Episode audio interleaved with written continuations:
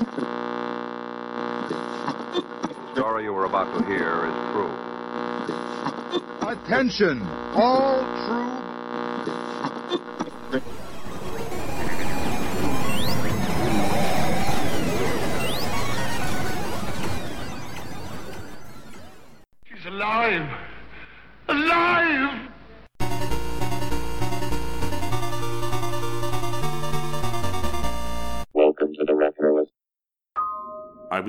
Excited when I got to be a player in a Dungeons and Dragons game for the first time. I was young, and one of my friends at school was the Dungeon Master, which is the person who runs the game for those who don't play. I went over to his house and we went into the basement. First of all, it was an amazing basement. It had lots of toys, a slot car table, and then this great area for us to play D&D in. And my friends and I were pretty young, and what I found really amazing is that my friend's older brother also played Dungeons and Dragons. And while everyone my age was playing, he seemed to have a better understanding of the game. He actually role played, and I was fascinated by this. This is the game I wanted to play. And so I watched and studied him playing. I was interested in his character, which was a magic user, and started reading about magic users in the game because I thought, oh, I should play a magic user. But I was playing a thief, a halfling thief. And one day while we were playing, he and I, as characters, were isolated from the rest of the party of adventurers. So they had to leave the room while we played. And he got into role playing and I fired right back. I stayed in character, and it was fun. I could also tell that he was having fun, and I think from that point on, he looked at me as a different type of player, someone who took the game more seriously. After that, he was much friendlier to me, to the point where he asked if I wanted to see this game that he had on his computer. Computer? A game? Sign me up. He turned on the computer, loaded up a game, and it was a game called Wizardry. I didn't know what to make of it at first, but then, as he started to play it, I could see how it was like Dungeons and Dragons. Now, I was only supposed to be there for a couple of minutes after we had finished role playing, but I sat there quietly watching him the entire time that he played. I was there until his family was ready to eat dinner, and then I had to go home. The whole way back, all I was thinking about was I need a computer and I need to play Wizardry. Those were two things I needed to do because I loved playing Dungeons and Dragons with my friends, but they didn't always want to play. If I owned this computer, I could be playing a game like Dungeons and Dragons all of the time. And when I did get a computer that could play Wizardry, it was one of the first games I got. And I don't know if I did anything else that summer but play Wizardry. Dungeons and Dragons opened up whole new worlds for me as a game, not just with pen and paper, but it also coincided with the rise of video games. I had always had an interest in computers before this, but seeing how these two interests could merge assured that a computer would be in my future. So, on today's show, I'd like to talk to you about Wizardry Proving Grounds of the Mad Overlord. It's an amazing game and the first in a franchise, so I will cover just this game. I will touch on the sequels, but maybe those will be future podcasts. I will talk about the people who made the game, the company they created. We'll talk about how to play, we'll talk about its sequels, its reception, and we'll throw in a few surprises here and there. We have an info packed episode ahead of us, so without further ado, let's start the show.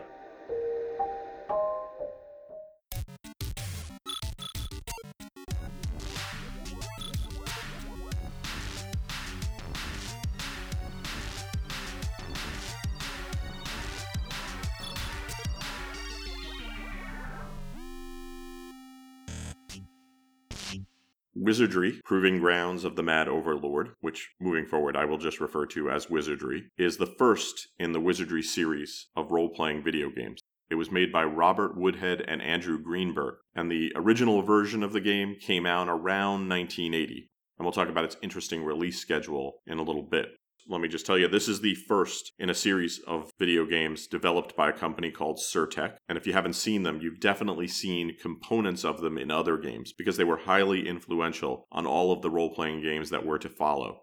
But I'm going to start off here by reading the back of the box. The original Apple II version. It's a beautiful black box with red lettering, has a green dragon on the front, very stylized. It says on the front, Wizardry Proving Ground of the Mad Overlord, a fantasy role playing simulation. And we go to the back, a little plainer, but it has the great wizardry logo there, which is the word wizardry with a sword through it. has a couple of reviews on the back from people like Neil Shapiro at Popular Mechanics, David Lubar at Creative Computing, and Margot Tommervik from Softalk Magazine. Let's read their description of the game. Are you ready to step into the world of wizardry? Unparalleled by any other fantasy game, wizardry allows for unlimited combination of strategies and tactics, so that each quest in the maze is always fresh and interesting. Never before has a fantasy game been so real. Proving Grounds of the Mad Overlord is the first wizardry scenario. Starting in the safety of the castle, you assemble one to six adventurers to explore the magic and mystery of the 10 level 3D maze. Your characters may be one of five races and eight professions, each with their own strengths and weaknesses, to form a party which is just right for your intended expedition. Under your command, brawny warriors, frail mages, spell-casting priests, and nimble thieves accumulate experience and treasure. As your characters gain experience, they develop greater capabilities to become even better adventurers, allowing them to venture deeper into the maze. Did you buy the correct armor and magic items in the castle? Are the characters able to cooperate effectively to achieve their mission? Will your characters be strong enough to escape the castle or an upper world? Is your party properly prepared? Be wary. The treacherous 3D maze has some tricks and traps of its own. Hundreds of monsters, many with magical powers equal to your own. Pits, chutes, rotating rooms, teleporters, special one of a kind surprises, and much more will keep you on your toes for many, many hours of fun. You'll even be able to challenge your characters with subsequent scenarios featuring new dangers and more formidable foes. Watch for the second scenario, Knight of Diamonds. And that's really interesting that there would be another scenario that would follow, Knight of Diamonds, and your characters would transfer to the new game. So you had to have this game to play the next one, and you would bring them over with you.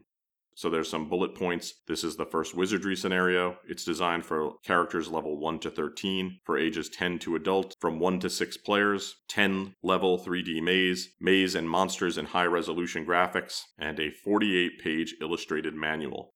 And that's not all you got in this box, because interestingly enough, they include what they call a map plotting aid, so you are being encouraged to map this world that you're entering into right in the box. Something that almost everyone who plays video games would pick up on later on. But right away they knew if you're going to play this game, you're going to map it. And they probably picked that up playing more text-based adventures that had come before it, where you could travel around in a world with no visual indication. And these plotting aids or graph paper would be a really big help.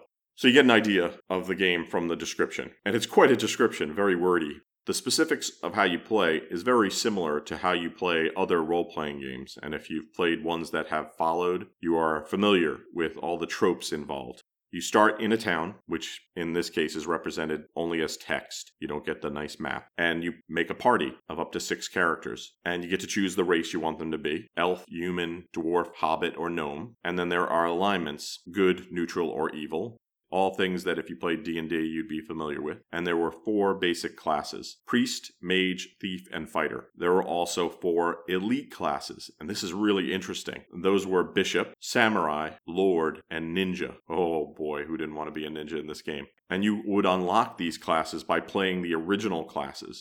They're a kind of great way to level up a character with a certain amount of specialty. So, for example, a lord is a fighter with priest spells. So, what would be in D&D called a paladin maybe. A ninja has fighter and thieving abilities. So, it takes two abilities and combines them into one, multi-classing.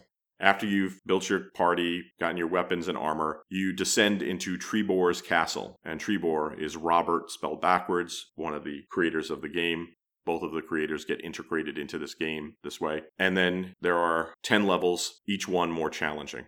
In adventurer parlance, this was a dungeon crawl. You move through a maze, find treasure, avoid traps, figure out the maze, kill monsters, get experience, level up, and you repeat that all the way until you get to the evil archwizard Werdna, which is Andrew spelled backwards, at the bottom level, and you need to get his amulet. It is a very simple looking game by today's standards, with most of the screen devoted to text. But the real innovation is this little tiny portion in the corner that is a kind of first person view of the dungeon you're in. Whenever you encounter something, combat begins, and it's usually a group of one to four monsters.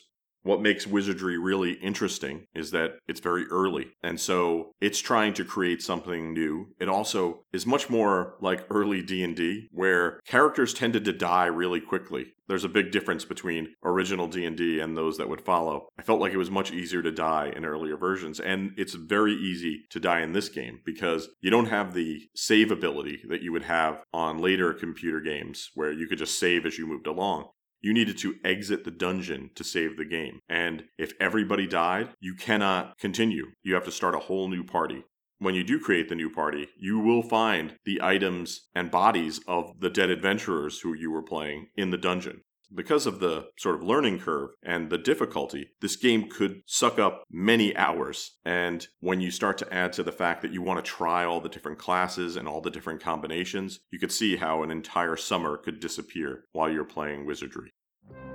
Are you a fan of the Retroist podcast? Do you like more retro stuff? Why not check out the Retroist Patreon? Go to patreon.com slash retroist. Supporters of the show get bonus episodes, bonus tracks, bonus scans, access to the Retroist Discord, and more. Feel good about yourself and make a difference in the world. Support the Retroist. Robert Woodhead was a programmer and he was working on a mailing program, which was sort of a database that would help his mother's business. And he was partnered with Fred Sirotek. The name of the program was called Infotree, and it was written on an Apple computer, which is important because Wizardry would be written on an Apple computer. They would bring their program to a computer show, and people really seemed to like it. The company they would found was called Sirotech. With the success of Infotree, they decided that they would try video games and worked on a space based game called Galactic Attack, which they actually came up with the concept while driving home from that computer show. Galactic Attack seemed to be a minor success, at least enough to fund the very next game. And the company that they would found around the next game would become Sir-Tech, and the game they would work on was one that Robert Woodhead had been playing at Cornell when he was a student there with a fellow student named Andrew Greenberg. And that game was called Dungeons of Despair. They worked on the game and they would release it in beta around 80 or 81 and then they got a letter from TSR who made Dungeons and Dragons because Dungeons of Despair was a double D title, D&D. Dungeons of Despair, Dungeons and Dragons. Gary Gygax didn't like that and they threatened litigation. So they changed the name to Wizardry, Proving Grounds of the Mad Overlord. There was other video games at the time doing similar things, but one of the things that made Wizardry stand out was that first person view that I was talking about. It was all very wireframey, and we had seen it in other games, but never in a role playing game like this. But in a role playing game like this, it felt almost unnecessary and yet more immersive. I'd like to talk a little bit about the creators of this game. We'll start off with Andrew Clifford Greenberg. He was born in 1957, co creator of Wizardry. In addition to making games, Greenberg is also a patent attorney working at firms in Florida and California. Robert Woodhead was the co founder of Sirotech, later become Sir-Tech, which he founded with Norman and Robert Sirotek. His big splash, obviously, was Wizardry. He would also create the game Star Maze. He would work on a lot of things, including two very early antivirus applications and other video games. He would then, as a hobby, he got into robot fighting. If you heard my episode on the film Real Genius, he is credited in the film as is Wizardry and Sir-Tech mentioned, but he is given the great title of hacking consultant. I want to go into a little more detail about the development of the game. It began as a student project back at Cornell in the 70s and was in a playable state by 1979 and was played by students there. And it drew influences from other games that were available, a lot of them on the PLATO system, but things that were floating around in the air. There was a lot of creativity at this point, people trying to figure out what to do with games and also sharing those ideas publicly with people. They wrote the game in AppleSoft Basic, but Basic was a little too slow to run the game, so they would rewrite the game in Pascal, which is another programming language. And then they had to wait because the technology kind of needed to catch up with their code so that they could run it on home computers. And so we get to 1981 and the game is released. It took years for them to create this game, but all of that time was really good for the game because people got to test it, people got to play it, and they got to improve it. And then they had the Sirotek family, who were business people, who looked at what was being distributed out in the computer world where people were selling games in baggies or just handing them over in envelopes. And he said, no, this has to look professional. We need professionally printed manuals, we need good looking box, and that really differentiated the game from others. What I found interesting was that Sir-Tech would publish a revision to the game. And nowadays, if you want to publish a revision to a game, they just release an update. But how did you do that back in the day? Most companies didn't bother. It went out the door, and what was broken was broken. But they put in a bunch of new features, fixed some stuff, and you could send away to get a copy of the revision for $5 if you wanted to, if you weren't happy with the quality of the original game. So innovative even there. Using an Apple II is very easy. The only hard part is getting your kid away from it. You see, Apples are the leading computers in schools, so even though you bought it to help you work at home, your kid will want to use it for his own homework. Of course, if all else fails, there's one last thing you can try. Get him an Apple of his own. The game shipped in September 1981 and was a big hit for the Apple II. By June 30th, it had sold 24,000 copies, making it one of the best selling RPGs in North America, not just the United States, up until that point. Two other games that were similar Temple of Apshai, which had come out in 1979, sold 30,000 copies, and Ultima, another amazing game, which came out the same year, sold 20,000 copies. In its first three years, it would sell 200,000 copies and outsell the original Ultima. But don't worry, Ultima did pretty well in the long run to show you how popular it was when the game was released, strategy guides were released. Now, I had seen strategy guides for things like Pac Man, something you would buy separately to learn how to play the game better. But to come out with a strategy guide that was sold by a different company for a computer game, this was all new territory. Eventually, the success that we were seeing here would lead to a series of games and would help set standards for computer RPGs moving forward. At the time of its release, it was very well received. In Space Gamer, issue 46, Forrest Johnson said, "Wizardry represents a leap in computer game design. It is certainly the best D&D style computer game on the market." And then Dragon Magazine, number 65, which was in 1982. And Dragon Magazine is part of TSR, who created and owned Dungeons and Dragons at the time, although the magazine was supposed to be independent. Bruce Humphrey in that magazine stated, "There's so much good about this game. It's difficult to decide decide where to begin. It is not easily beaten or solved. I recommend it to anyone tired of mediocre programs and ho hum dungeon encounters. CGW, Computer Gaming World, said it was one of the all time classic computer games. So, across the board, people loved this game. Even years later, people would be lauding the game, and its re releases and many of its sequels were very well received as well. Wizardry and Ultima would kind of be competing against each other, although I wonder if the creators would think that. And it wouldn't be until 1986 that Ultima games started to receive higher scores in reviews than Wizardry. That's when Ultima 4 came out. And I really liked Ultima 4. They would port this game to lots of different systems the Apple II, the Commodore 64 and 128, the NES, the Game Boy Color, the Mac, the MSX2, the NEC PC 9801, the Super Famicom TurboGrafx 16. Now, that NEC is important because it was very popular in Japan, and that popularity, along with what we would see in Ultima, would inspire the JRPG genre that would follow, and Japan would really embrace Wizardry, and Ultima. There are eight main games in the Wizardry lineup, and that doesn't include a large number of spin off games. And as I mentioned, the game was very popular in Japan, and they would have many more releases there than we had in the United States, with games that are spin offs, not direct sequels. So you had the original game, Wizardry, Proving Grounds of the Mad Overlord. That would be followed by Wizardry 2, The Knight of Diamonds, which followed the very next year. Then the year after that, 83, you had Wizardry 3, Legacy of Llylgamyn. Not sure if I'm saying that right.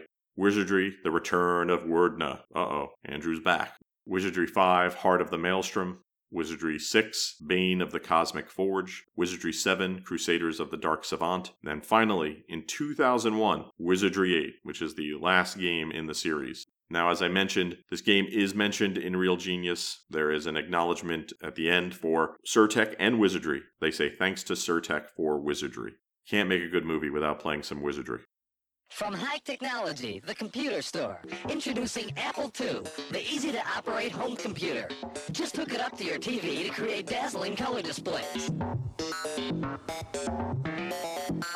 Or you can balance your checkbook. Kids can teach themselves arithmetic. Or the family can invent their own Pong games. The possibilities are endless. It's called Apple II, the personal computer. See it at High Technology, the computer store.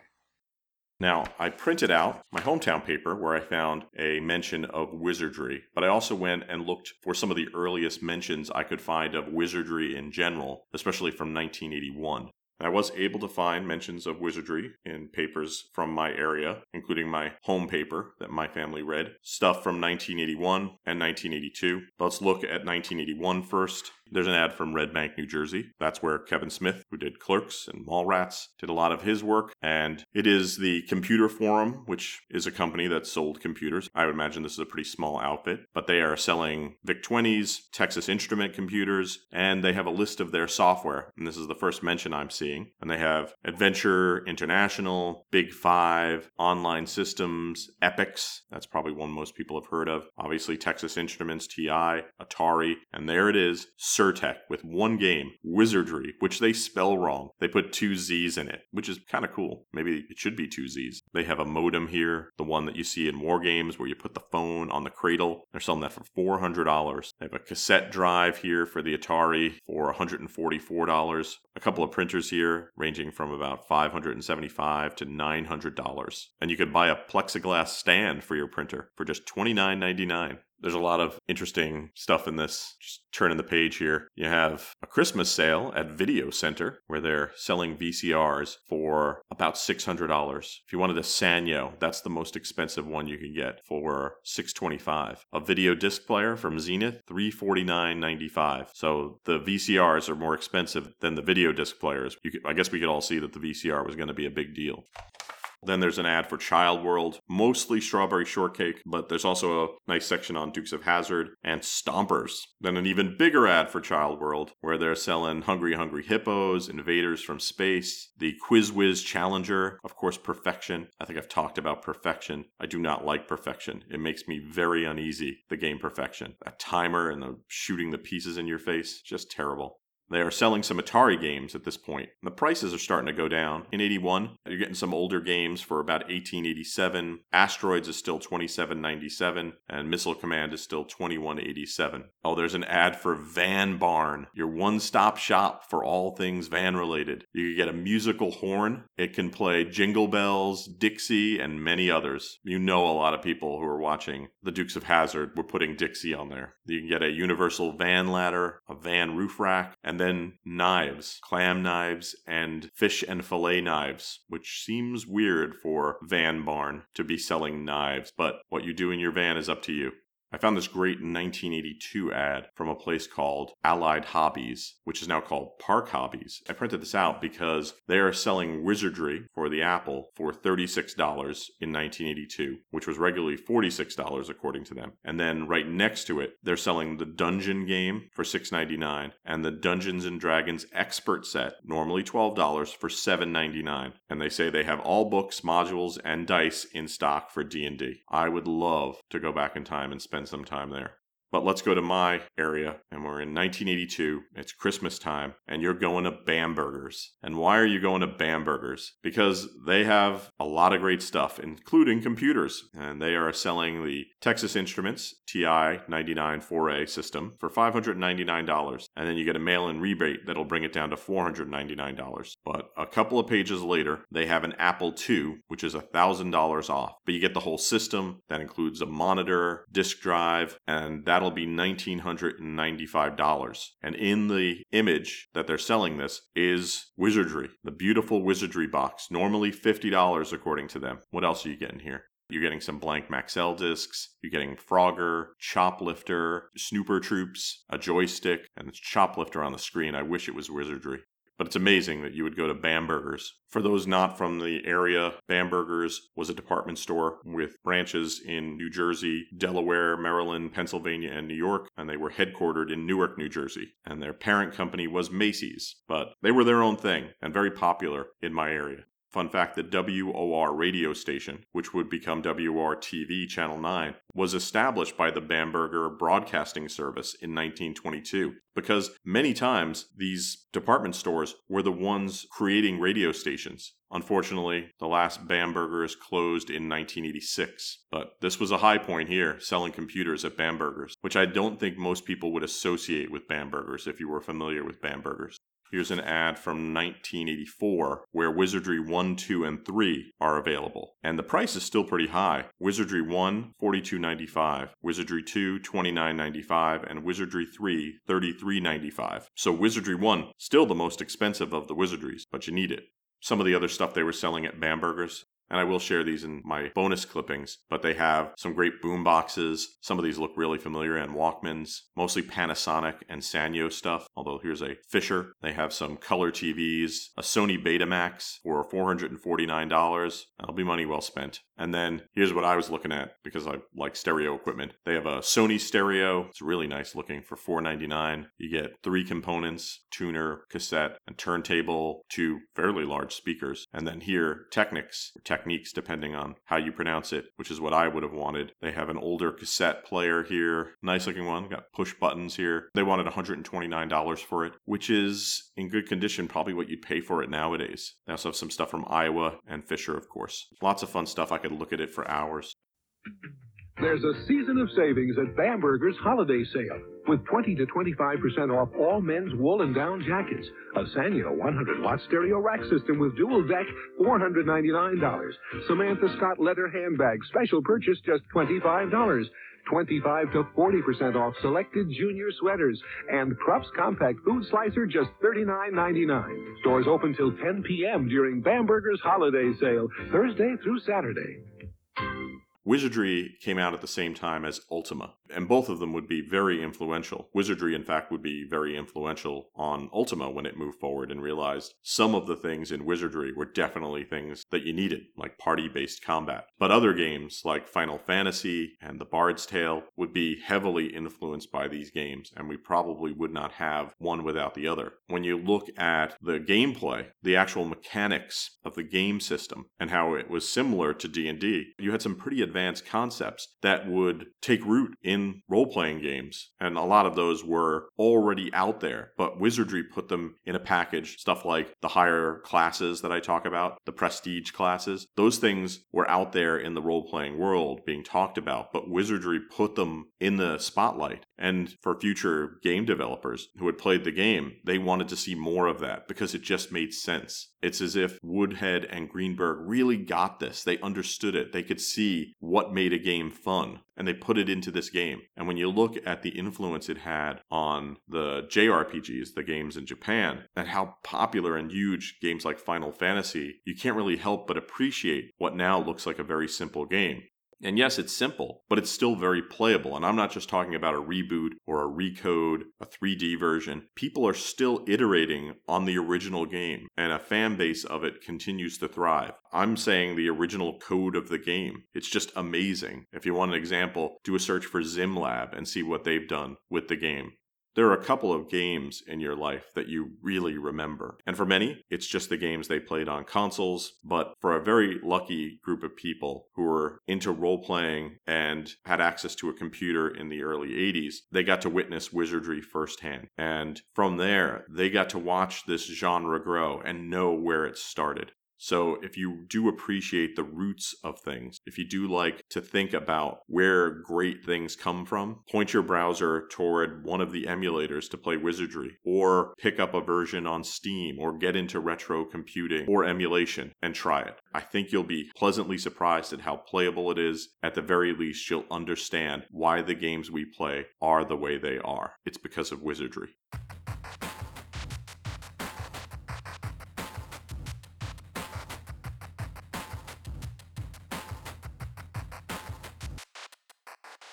Thanks for listening to the show. For more retro fun, you can drop by the website at retroist.com. You can follow me on social media. I'm at most major social media sites at Retroist. The music you hear on the show is by Peachy. If you like what you hear, you should follow Peachy on Twitter and Twitch. He's at Peachy Pixel 8. That's the word Peachy, the word pixel, and the number 8. If you'd like to support the show, you could do so by giving it a five star review wherever you download it. It's really those five star reviews that help the show, and if you can take the time to do it, I really would appreciate it. If you'd like to support the show further, The Retroist is on Patreon. Drop by patreon.com slash retroist. Supporters of the show get bonus episodes, bonus tracks, bonus scans, and access to the Retroist Discord, the greatest retro community on the internet. And you better believe it has a couple of wizardry fans. Thanks to everyone for listening to the show, and I hope you have a great weekend.